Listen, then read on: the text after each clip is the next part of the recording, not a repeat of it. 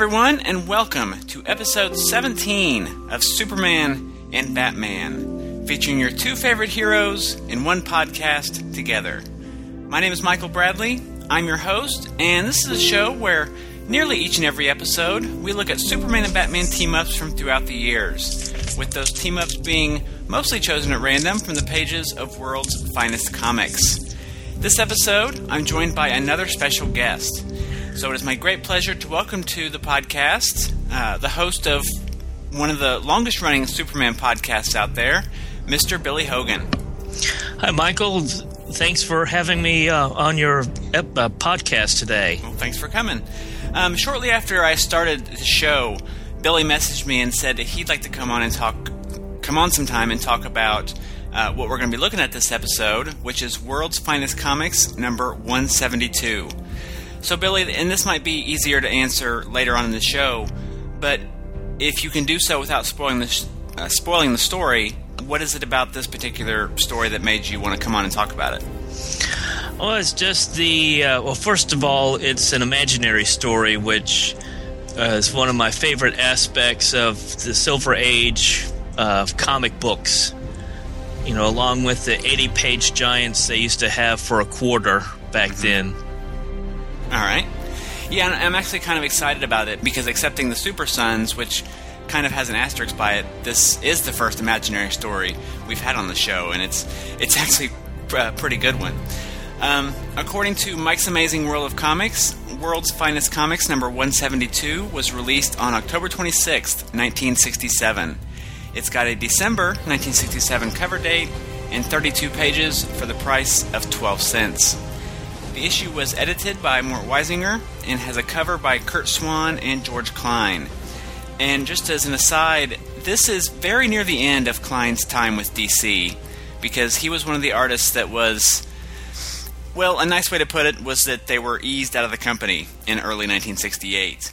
Uh, Klein then went to work for Marvel for about a year and then uh, died shortly thereafter.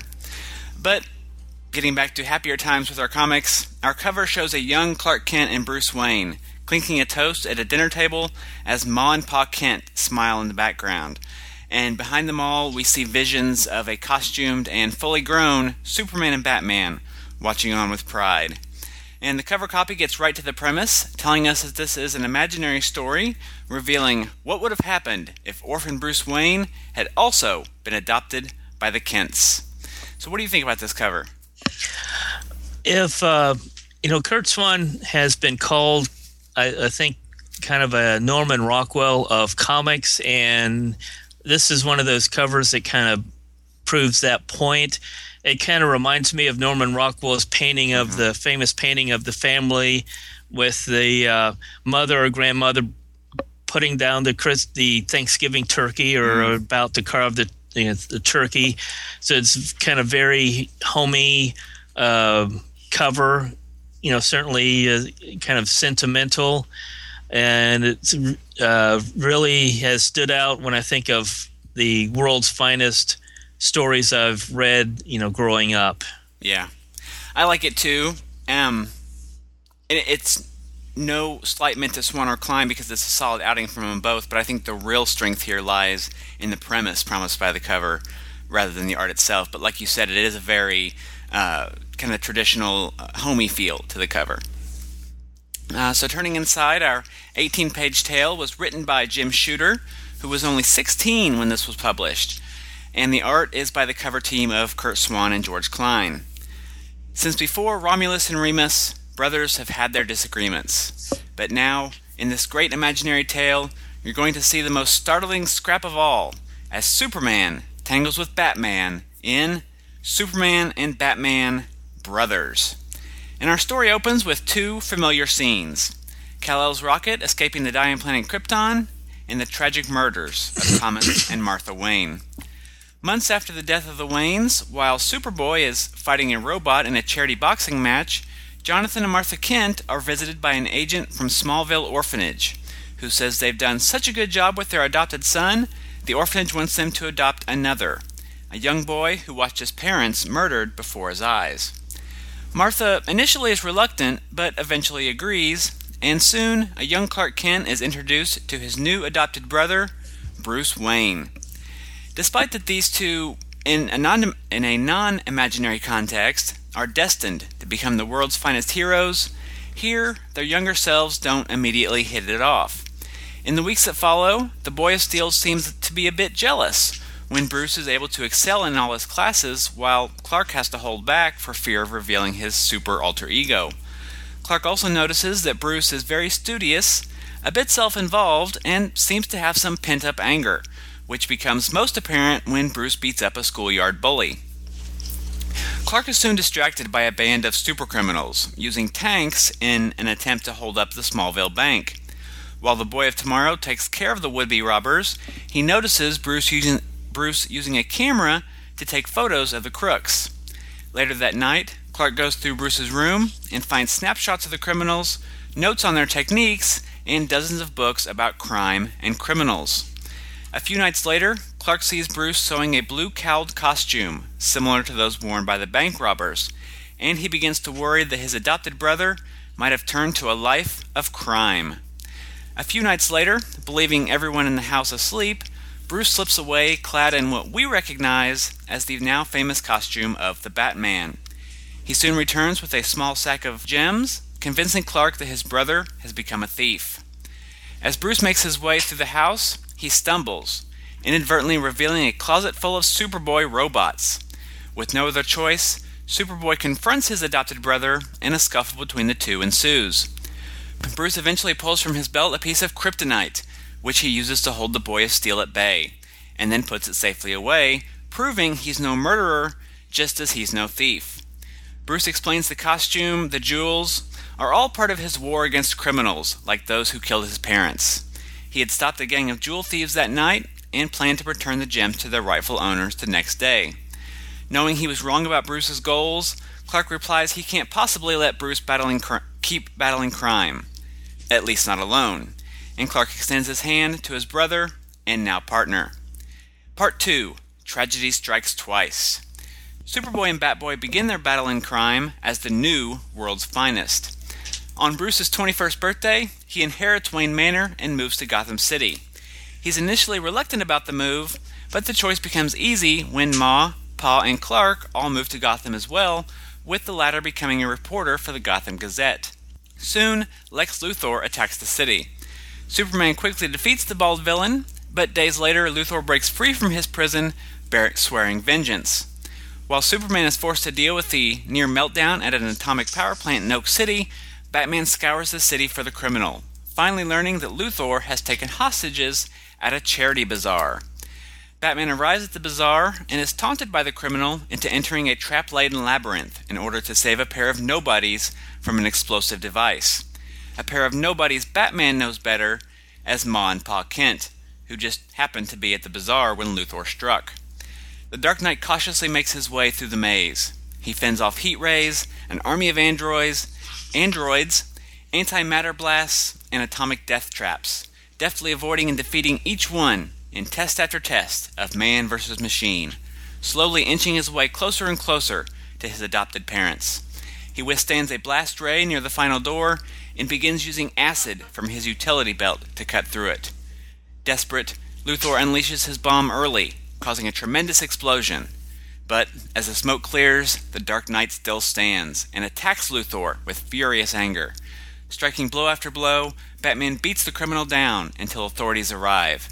The officers lament they were unable to save the two hostages, but Batman has no reply, save tears. Later, Batman rejoins Superman as they mourn their parents.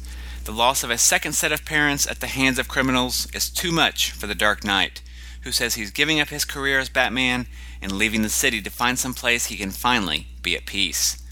Knowing he can't let his brother waste his talents, Superman grabs his brother, speeding through the time barrier into the future. There, he petitions his old friend Cosmic Man for a favor and our tale ends with the world's finest continuing their crime fighting careers on separate paths. Superman in the present, and Batman, 1,000 years in the future, as a flight ring wearing member of the Legion of Superheroes. The end. So, what do you think about this story, Billy? Uh, I enjoyed it as a kid in the 60s when I read it, and I still enjoy it. Although, you know, you uh, reading it now, you know, as an adult, you do pick up on some of the Silver Age quirks Mm-hmm. of the story, but it really doesn't take away from my enjoyment of, of the tale. Yeah.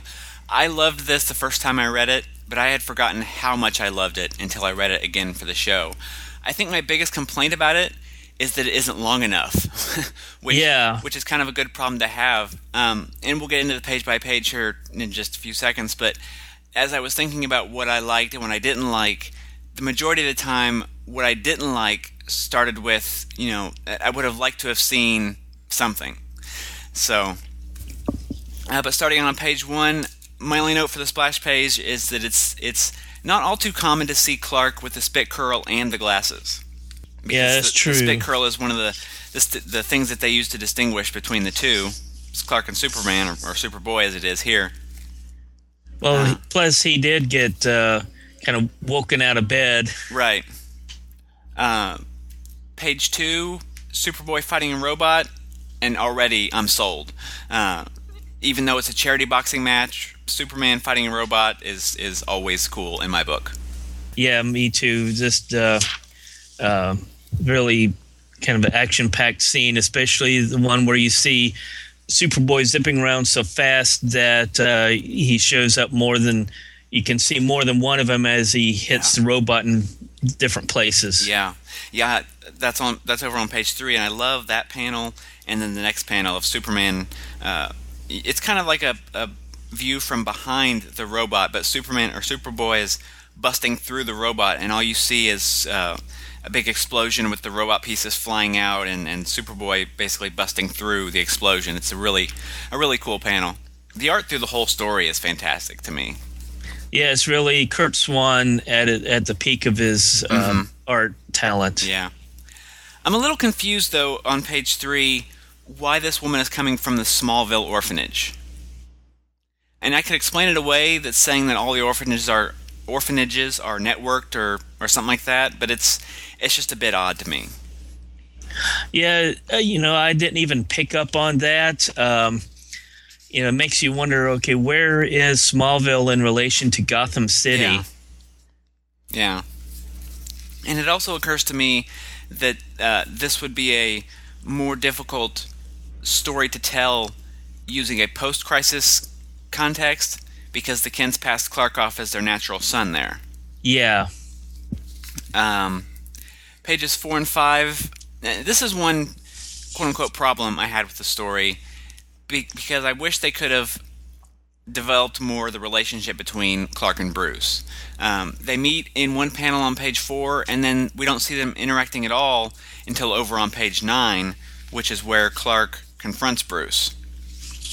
So a lot of the relationship relies on the fact that we the readers know that in you know the so-called real universe uh, these two are good friends so they're they'd naturally be good friends here too but I, I just would have liked to seen you know more uh, development of that relationship in this story yeah. Although, I guess part of that is kind of helped along with uh, Clark's internal dialogue as he observes his new adopted brother. Plus, you kind of have to admit it. You know, it would be kind of awkward for someone to come home and find that their parents have uh, adopted someone else Yeah. uh, around the same age. Yeah, that could be. That could take some getting used to.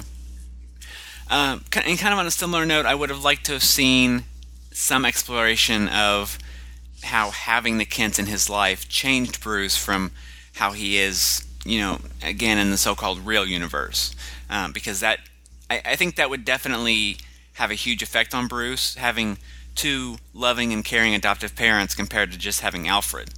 Um, and we kind of see that Bruce isn't as dark, but it's a, a lot of it is stuff that we infer, and it's never really um, explored too much. And I can't really blame Shooter for that too much because you know he only had so many pages to work with, and he does cram a lot into those.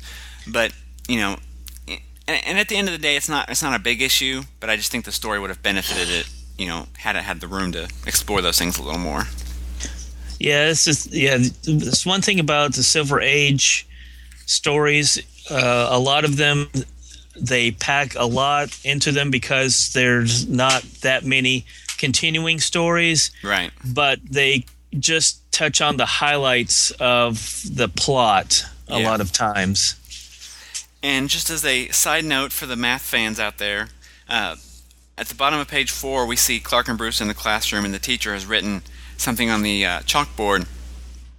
And that writing actually is uh, a real formula. It's talking about something called elastic modulus, which is a formula for determining how much something will distort uh, elastically when you apply force to it.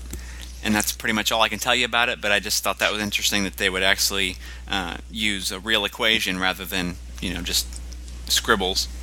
You know, I ne- I've never uh, thought to check that out and see if that's real or if it's just uh, something the comic book writer or artist came up with just to put something on the chalkboard. Well, confession, I had to Google it. So well, that's usually how I kind of learn about little, you know, Easter eggs or little things like that. yeah. Um, page six, it amuses me that these guys are using uh, three tanks to rob a tiny little bank in Smallville, USA. Um, living in a small town, probably pro- probably bigger than Smallville, but you know it would take quite a while to get here in, in a tank. Um, pages seven and eight. Even given my earlier comments that I wanted to see their relationship explored more, this was a nice way to take the story. Um, I, I think it would have been very easy to just find some reason for Bruce to, to become Batboy with Clark in on it from the start. But I like that they played up some drama with it. Um, even though we know what's going on with Bruce, it was nice to see Clark puzzle it out. And given that this is an imaginary story, I guess it's possible that Bruce could could have gone on to a life of crime. So, you know, nothing sure, but again, Shooter only had, you know, had he only, had he had more room to play with, I think he could have expanded upon that some. But but I did like the way they went with it, Yeah, me too. and I also like that even though it's maybe a, a little forced and done only to provoke conflict between the two characters, I like that we see Bruce not being altogether fully equipped and, and completely in control that the character would be, you know, when he's an adult. You know, uh, when he's coming through the window, he creaks the windowsill, which wakes Clark up. He stumbles in the hall, you know, and, and bringing the jewels back to the house wasn't the smartest move to begin with. And it just shows that Bruce is kind of young and, and new at the whole crime fighting, crime Yeah. fighting thing. Uh, page nine. My only note is nice pajamas, Clark. Um, page 10 again this is something i guess shooter didn't really have room for but i would like to know why or how bruce chose to mo- to why or how he chose a bat to model his costume after. Um, the scene of batman in the study or bruce in the study with the bat crashing through the window is such an iconic and recurring element of the batman story and we didn't get that here so why a bat? Um, Bruce having kryptonite is a bit forced, but again, it's not it's not a big deal, and it's definitely not a story breaker for me. Um, in fact, as I thought about it more, it kind of makes sense because, you know, living in Smallville, he would obviously know but know about Superboy, so the Batman we know is always prepared for stuff. So having kryptonite might make sense, I guess, a little bit, but but anyway, page twelve again, kind of going back to what I said earlier, I would have liked to have seen more of these two uh, working together and growing as a team because you really, you you just really don't get a, a strong sense of, of friendship or uh, brotherliness, if that's a word, uh, between the two characters. But unfortunately, there just wasn't room in the story. Uh, page 13, these couple panels here of uh, Superman and Batman fighting Lex in his giant battle robot suit are, are fantastic. Just a lot of action, and like you said earlier, with the panels of uh, Superboy fighting the uh, the robot, it really shows uh, Curt Swan is at his artistic peak. Um, and it, I didn't mention it in my synopsis, but there's a footnote here that Lex did not grow up in Smallville, and it's kind of convenient that that happens in the story, and it it really bugs me because that was such a big part of Superman's mythology at this time. But again, even though I am uh, irritated by it, I understand why Shooter did it, and it's not really a story breaker for me. So he really just needed twi- about twice as many pages for this story, or or maybe to make it a two-parter. I don't know. Uh, page 14, the point about Lex rigging a, ta- a catastrophe in another city to draw Superman away is actually pretty brilliant, and I'm really glad they mentioned it that mentioned that it was Lex who caused it, rather than than it just being a you know conveniently random happenstance.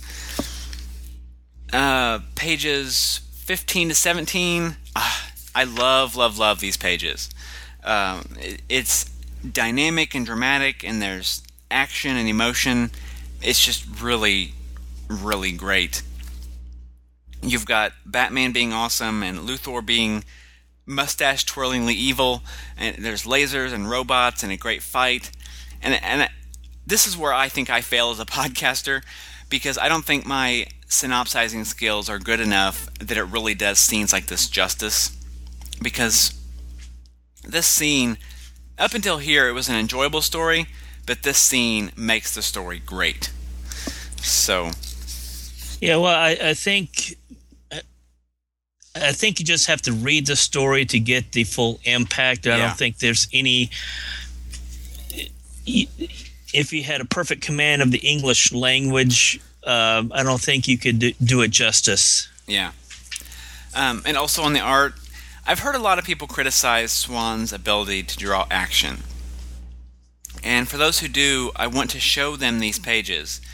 No, they're not Jack Kirby dynamic, but they are really, really great. Um, the panels where Batman is laying into Luthor with just a barrage of punches, that's as good as almost anything else you would find in this era of DC Comics. Well, yeah. Plus, you have to take into account that DC was a more conservative company, and so they were writing more for kids anyway. So Curt Swan's action scenes are going to be more subdued than what you know people reading modern comic books would be used to. Oh, yeah.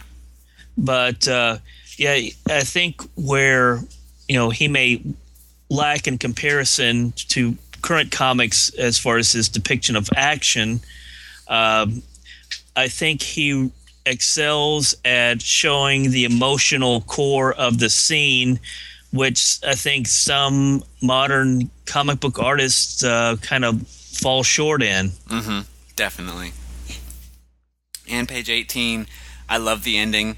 It's really rushed and, it's, a, and another sign that Shooter needed more pages, but it's a clever idea, and I just love the idea of Batman living in the future with the Legion of Superheroes, and I'm kind of sad that we never got to see a sequel or, or more stories with that idea.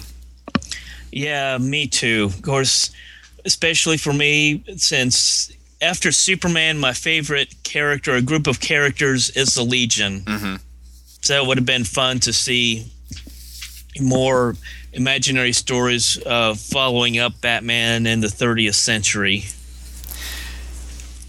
So on that last panel, is that a? I like the Legion, but my knowledge of their more obscure villains is, is sort of uh, low. So this guy in the purple is that a Legion villain, or is he just a random costumed criminal?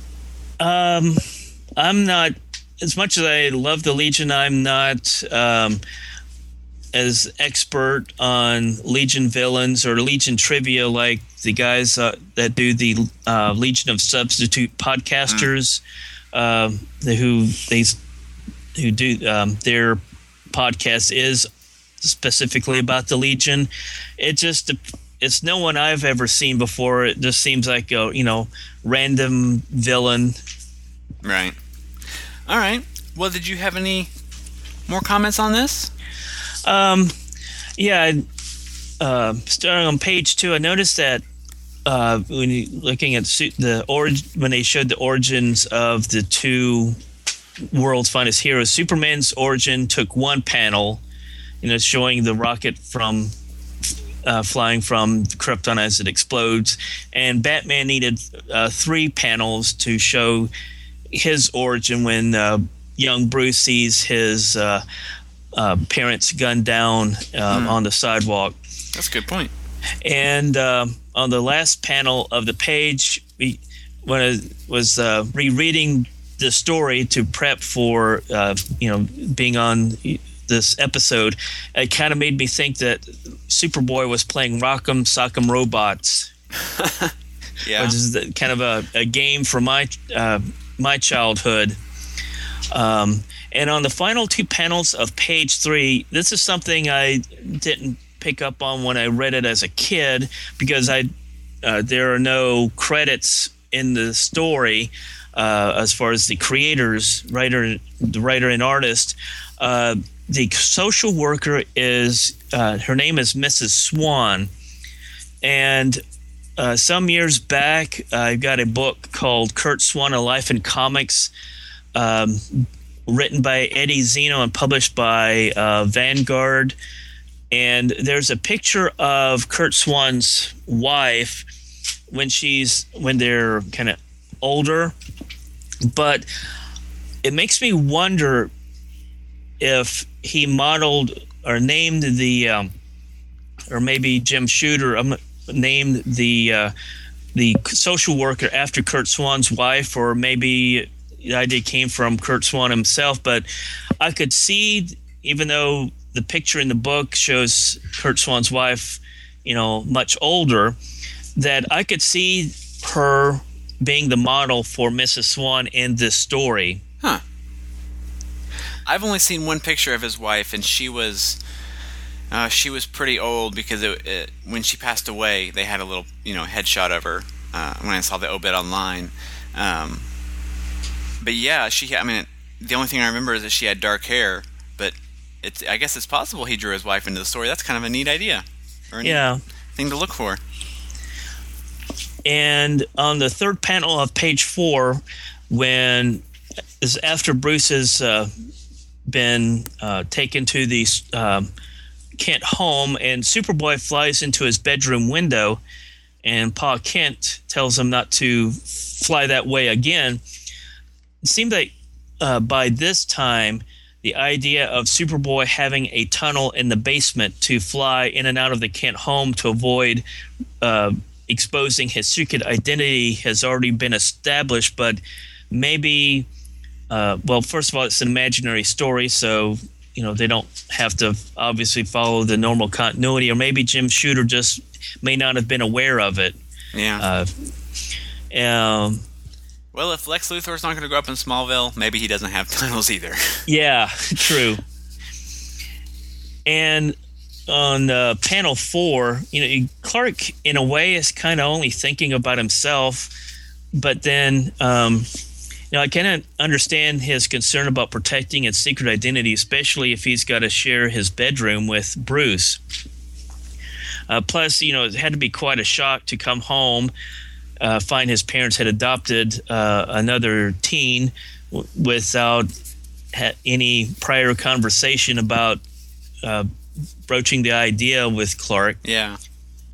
And um, I did like uh, the scenes, the following panels where Clark, I don't know if it's jealousy or maybe it's like maybe a combination of jealousy and admiration when he sees that you know Bruce doesn't have to hold back. You know he's like the brain in the class, and he's also able to wipe the floor with the uh, cla- the the school bully, who looks and, a lot like Pete Ross. Yeah, yeah. You know I didn't even think about that but yeah, he certainly is. You know, Pete Ross because he I think he did have blonde hair, didn't he? Mm-hmm. Yep. Yep.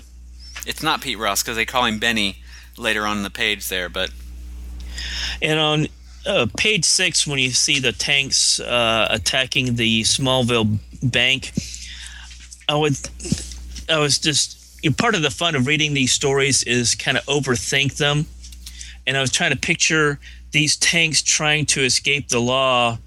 I mean, so I looked online, and I think the the current uh, type of tank is that the Army uses is the um, oh, where uh, I lost my place in my notes.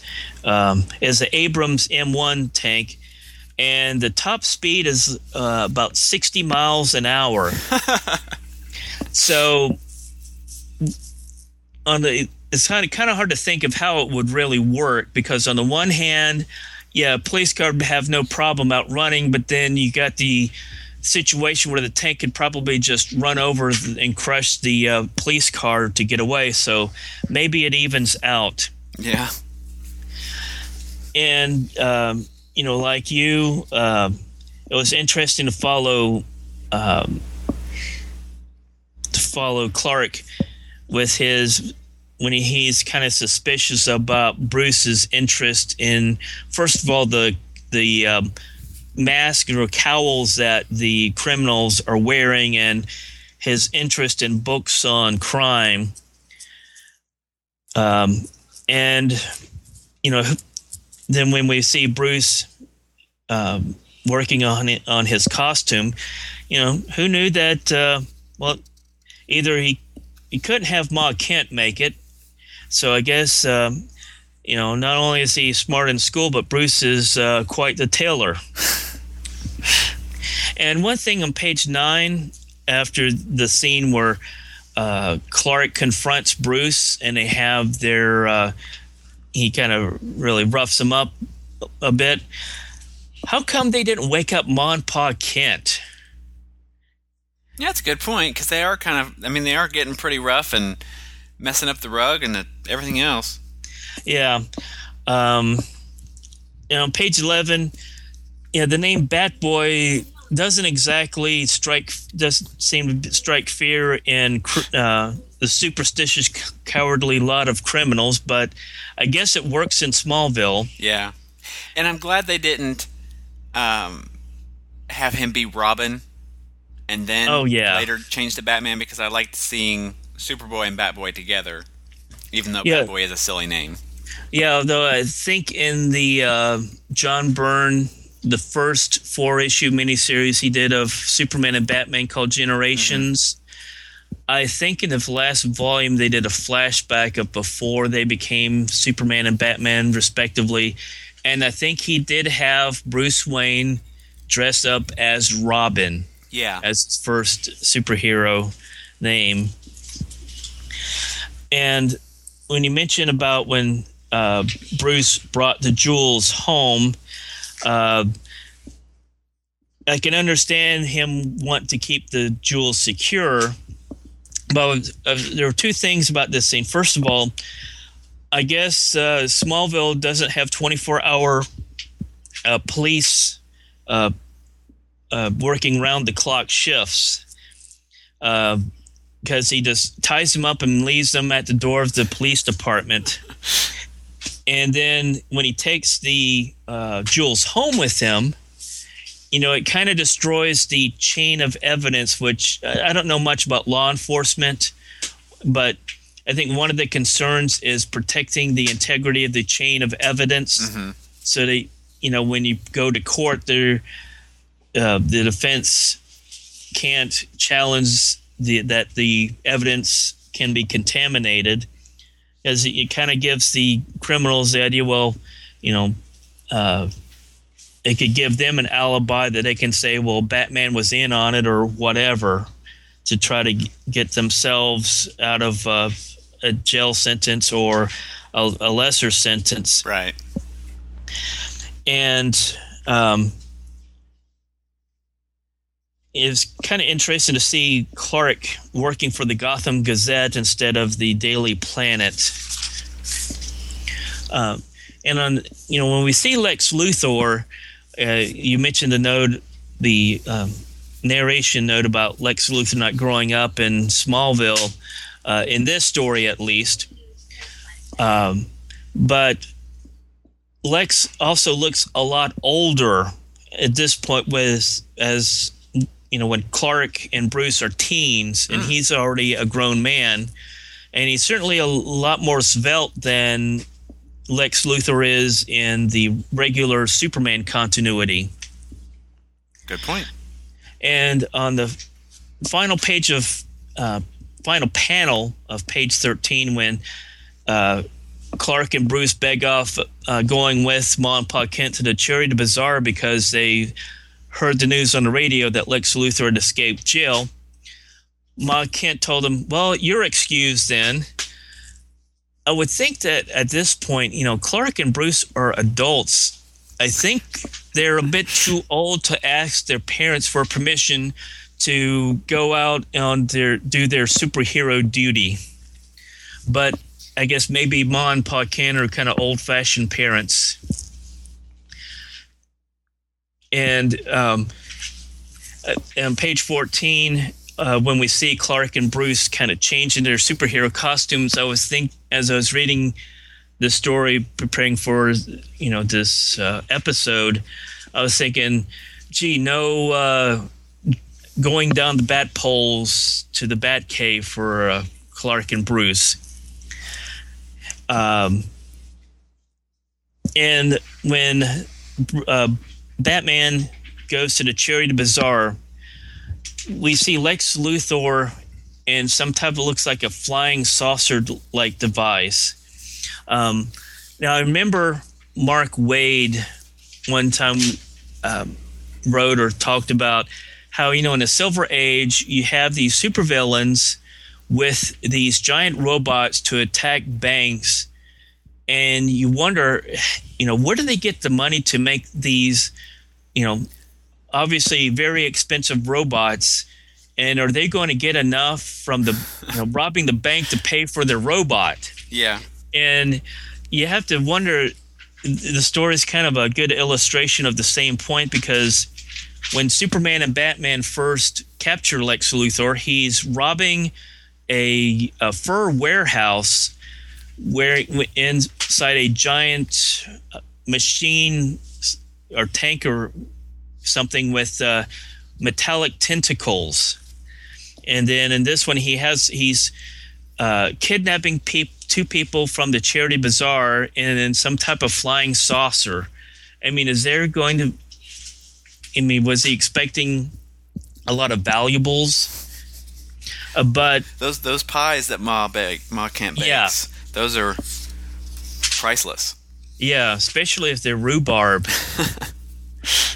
but you know, these are you know it's kind of fun to overthink yeah. stories like this. But like you the emotional core of the story is the very end when uh, batman runs or batboy runs the gauntlet well he's batman by this point.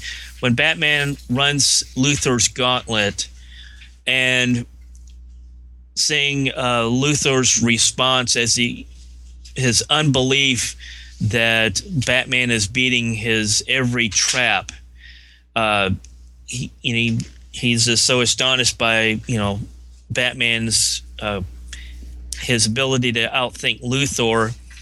I, I almost think expect Luthor to say it's inconceivable, like the guy from uh, the movie Princess Bride. Yeah.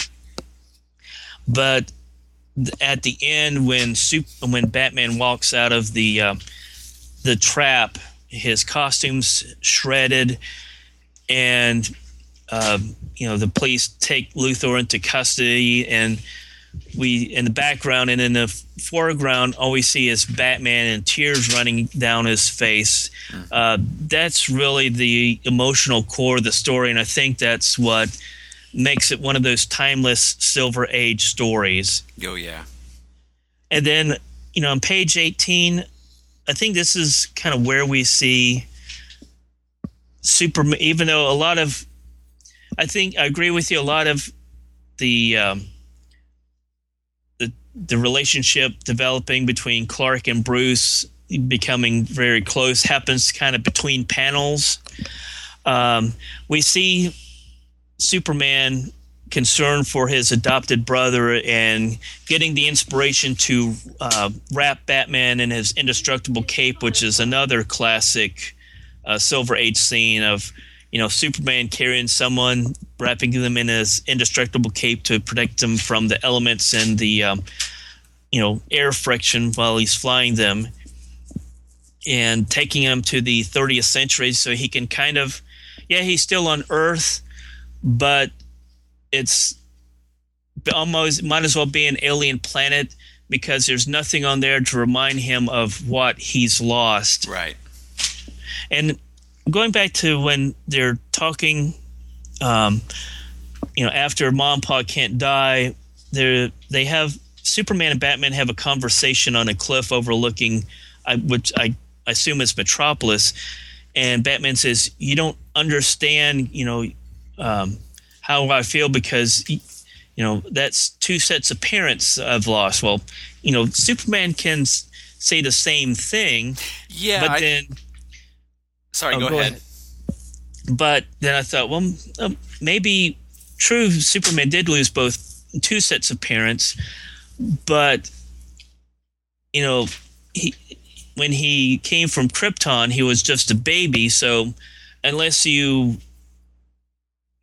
pick up the Silver Age trope that you know Kal El had the super memory that he could remember his life on Krypton even when he was a baby, then he, he really otherwise he really wouldn't remember his Kryptonian parents. Right. But Bruce was lost both parents as a teen and uh, uh, as an adult lost his adopted parents. So I can understand his perspective. And um, finally, um, I looked it up on Mike's Amazing World of DC Comics. I think the adult Legion of Superheroes appeared seven times and this was the sixth appearance. It was the next to last appearance Hmm. um, of of the adult legion. Interesting. What was? Well, we can look at the, the last one later. Um, yeah, I was. I, I I had the same kind of thought as you did regarding Superman also losing a second set of parents. I think that often gets overlooked by writers because, uh, you know, super, Superman losing his parents didn't define the character the way the murder of the Waynes did for Batman. So I think a lot of times readers and or sorry, writers and as well as readers overlook that when it comes to what makes up the character. Um, but did you have anything else? Um, well, the only other thing I have is um, let me see. I've got after page six of uh, the first part of the story. There's a full page ad for a toy that I had when I was a kid. Oh yeah, It was the Matt Mason, which was an astronaut toy, which came out in the '60s during the uh, you know the the height of the uh, space program, and it was, the figure was wasn't like your modern action figure. It was kind of a rubber figure, and it had wires inside so you could bend the arms and the legs, Hmm. and they had different accessories. Uh, but I didn't have any of these. Well, maybe the there was like a small space sled, but uh, um, I did have another like kind of capsule, and uh, um, later on they um also had another astronaut who was a black astronaut, but his costume was he's got the you know astronaut outer you know astronaut suit, and then the the um, helmet kind of pops on and off. But the uh, I forget who the uh, the uh, black astronaut's name was, but his was blue, all blue, while Matt Mason was the had the white astronaut um, spacesuit. You know, like uh, you know, ast- our astronauts are wear. All right, well, we're going to take a quick break, play a couple promos, and then we'll be back to uh, look at what else was in the book and what else was on the stands. Hi, my name is Mike, and I like comic books. Okay, so what do you think about Ben Affleck being Batman? No, I said I like comic books. That's a movie, and I couldn't care less. Well, it's a comic book movie. Really? Did you go see the magazine movie? Or do you watch the television book? I like comic books. You know, those things made for paper, especially the old ones? Whoa, those things. Are they CGC 9.8? No, you're missing the point. I like to actually read comic books, especially the old ones. I like them so much I even built a website to tell other people about them. Does it have any information about uh, Avengers 2? No, it has info about actual comic books. Lots of covers, creator credits, character appearance lists, story synopsis notes, and so much more. Hmm, that sounds interesting. Where can I find it? It's at Mike'sAmazingWorld.com. Do I have to read anything? Reading makes my brain hurt. You can just look at the pictures if you want. Or you can listen to my podcast, where I talk about the history of DC Comics, especially the old ones. So I can listen to a comic book podcast? It's a podcast about comic books. You can find it at twotruefreaks.com. What's it called? Mike's Amazing World of DC History. History? You mean like before Twitter? Yes, the world actually did exist long before Twitter. My show is for comic book fans, especially the old ones. So check out Mike's Amazing World of Comics, the website, and listen to Mike's Amazing World of DC History, the podcast, for information and fun related to actual comic books, especially the old ones.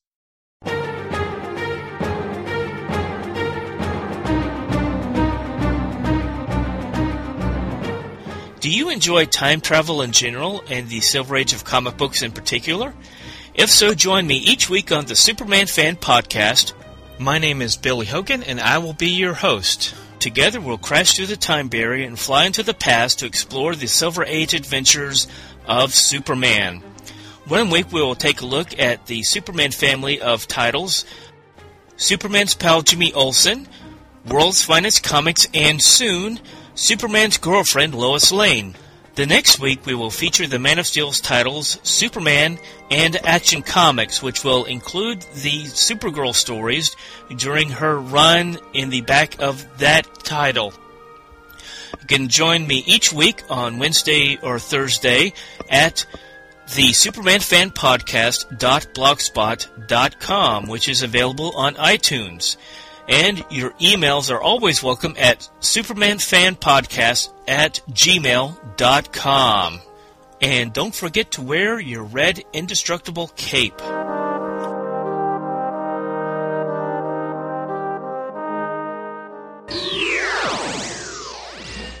All right. Well, unfortunately, I'm going to be on my own for the rest of the show. Uh, Billy had a prior family commitment, and we knew we had a set window to record. I thought it would be enough time, but we spent a little more time on the story than I thought we would, uh, which is fine because it's a really great story. But unfortunately, it means that I will be flying solo for this segment. But if you want to read the story we just talked about, it has been reprinted twice. First in the DC's Greatest Imaginary Stories trade paperback, and then in black and white in Showcase Presents World's Finest Volume 3. And both are really great trade paperbacks that I recommend. The Imaginary Stories trade also reprints The Death of Superman from Superman number 149. And that's a story written by Jerry Siegel with art by Curt Swan. And Billy and I covered that on episode 259 of his show um, a little more than a year ago. So definitely seek that out. Um, as much as I love the Superman and Batman Brothers story, The Death of Superman is, I think, hands down my favorite imaginary story from DC's uh, pre crisis era. Uh, but that Imaginary Stories trade also collects several other great imaginary stories, including uh, tales by Bill Finger and Otto Binder, uh, John Broome. Um, it's got the amazing story of Superman Red and Superman Blue by uh, Leo Dorfman, I believe it was. Just a really great trade that collects, you know, stories from as far back as 1946. There's a there's a Captain Marvel story by Otto Binder and C.C. Beck that is considered um, really, I think, among the earliest imaginary stories in comics. Period. So it's it's just a really good trade paperback. Uh, but getting back into the this issue of World's Finest Comics, the only other feature in the book is a six-page Bob Haney Joe Kubert story titled "Tank for Beach Green." Which is reprinted from a 1956 issue of Our Fighting Forces. So now it's time to head on over to Mike's Amazing World of Comics at mike'samazingworld.com for a look at what else was on the stands. And the first thing I see is House of Mystery number 171, with the lead feature of the Dial H for Hero. And I think I mentioned before that I really appreciate the Dial H strip. Uh, only a few more installments to go on that in House of Mystery before it switches back to being before the comic, excuse me, switches back to being a horror and mystery anthology. Uh, next up is Superman's pal Jimmy Olsen, number 107. Notice how I said Superman's pal Jimmy Olsen, Professor Allen. Uh, but this is an interesting issue because it contains a story titled The Captive of the Spider Man, which has nothing to do with Spider Man of the Marvel Universe, but it's still interesting given that Spider Man and the entire Marvel line was really popular at this time. Uh, next up is Superman number 202, which is an 80 page giant chock full of bizarro stories, which means it's completely awesome. Um, a lot of the stories in that were originally from Adventure Comics, where Bizarro had his own backup for a short while, but there were a couple from Superman or Action, and I think that Billy has covered those on his show if you're interested in learning more. Uh, Batman number 197 has Batman, Batgirl, and Robin squaring off against Catwoman in one of her first appearances following the debut of the 1966 Batman show. Um, in fact, I want to say that this is Catwoman's first appearance in a Batman story since the TV show's premiere. Uh, the character had been gone from comics for more than a decade when she was used on the show. And her first appearance in comics after that actually was in a couple issues of Superman's girlfriend Lois Lane, of all places. Uh, but moving on, we've got Flash number 175, and this is a big one, folks. This issue has the race to the end of the universe, which is the second race between Superman and the Flash, following up on their first one from earlier in the year in Superman number 199. Uh, Brave and the Bold number 75 is a crossover between Batman and the Spectre. It's by Bob Haney, so pay no mind, pay no mind to the fact that the characters are from different Earths. And finally is Strange Adventures number 207, which is the third appearance of Deadman by Carmine Infantino, Jack Miller, and Neal Adams in What Makes a Corpse Cry. But that's it. Uh, I want to give a big thanks to Billy Hogan for coming on. Uh, Billy, I'm sorry that you missed out on this last leg of the show. Really would have liked to heard your uh, thoughts on what else was out from DC at this time, but I really do appreciate you coming on, and I'm really, really glad that you picked this story. Um, like I told you off mic, I, I had forgotten how much I loved this story until we covered it on the show. Uh, for you listeners, I really want to encourage you all to check out Billy's show, which is the Superman Fan Podcast. Uh, you can find that at thesupermanfanpodcast.blogspot.com. Billy's show isn't the longest running Superman podcast, but he's put out more episodes than several others combined. Um, but don't let the size of the back catalog deter you from listening. Uh, from the beginning of the show, Billy's done a great job of keeping the show fresh and accessible to new listeners. So jump in anywhere, pick out some episodes that sound appealing, and check it out. Uh, once again, you can find the show at thesupermanfanpodcast.blogspot.com, and you can also find it on iTunes and the Superman Podcast Network. But that's it for me. Uh, once more, Billy, thank you very much. Thank you to the listeners for joining us as well, and I will talk to you all next time. Goodbye.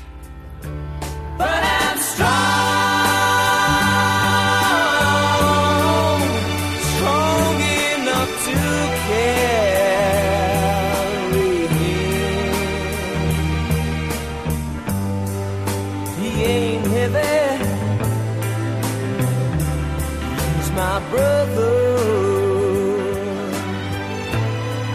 So on we go.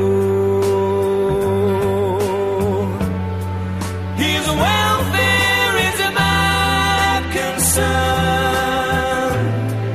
No burden is he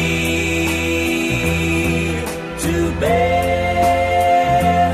We'll get there. Thanks for listening to Superman and Batman, hosted by me, Michael Bradley.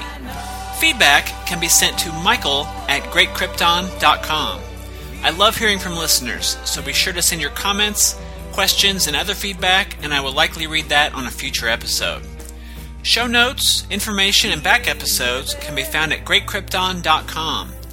Be sure to follow the show via Facebook and Twitter, and subscribe via iTunes or RSS feed so that you never miss an episode. If you subscribe via iTunes, be sure to leave a review. Not only does it help others find the show, but I'd love to read that in a future episode as well. Superman and Batman is a proud member of the Superman Podcast Network, home to many great Superman related podcasts. Be sure to pay them a visit at supermanpodcastnetwork.com. Superman was created by Jerry Siegel and Joe Shuster. Batman was created by Bob Kane and Bill Finger, and both characters are copyright DC Comics. For more about Superman's creators, be sure to visit my blog, Siegel and Shuster Mythmakers, at greatkrypton.com slash Siegel Shuster, where I commemorate the lives, works, and legacies of Jerry Siegel and Joe Shuster. I want to thank you again very much for listening and invite you to come back next time for another episode of Superman and Batman, featuring your two favorite heroes in one podcast together.